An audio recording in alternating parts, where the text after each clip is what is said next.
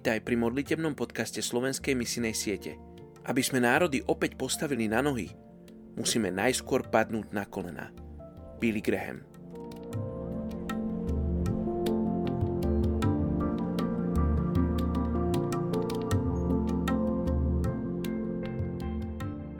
...29. jún, príslovie 29. Kto môže povedať, ja som si srdce očistil, som čistý od hriechu, dnes sa budeme spolu modliť za etnickú skupinu Drukpa v Butáne. V Butáne ich žije okolo 200 tisíc, ale žijú i v Indii a Nepále. V Butáne sú sústredení prevažne na západe krajiny.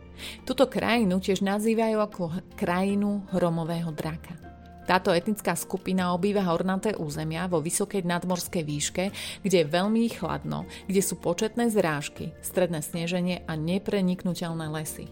Hovoria jazykom Džonka, čo v preklade znamená jazyk pevnosti. Ich kamenné pevnosti v hornatých oblastiach boli od dávna strediskami vojenskej a politickej moci a vzdelávania. Bután bol po stáročia pred svetom uzavretý, keďže tento drák držal toto etnikum pevne v spároch buddhizmu.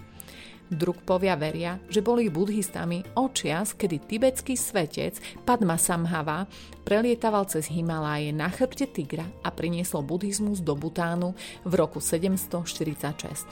Len nedávno tu preniklo evanelium.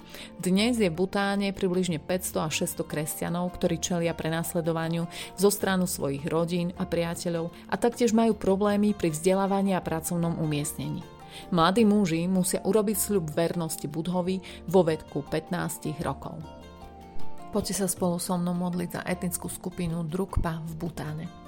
Otecko, modlím sa, aby si zbúral tie duchovné múry, ktoré si vybudovali ľudia z tejto etnickej skupiny. Modlím sa, aby ako špion v tichosti sa medzi nich dostali ľudia, ktorí ťa poznajú a slúžia ti. Nech slovo života sa šíri medzi nimi ako epidémia. Nech taktika lásky a pokoja je účinnou zbraňou na ich uzdravenie a spasenie.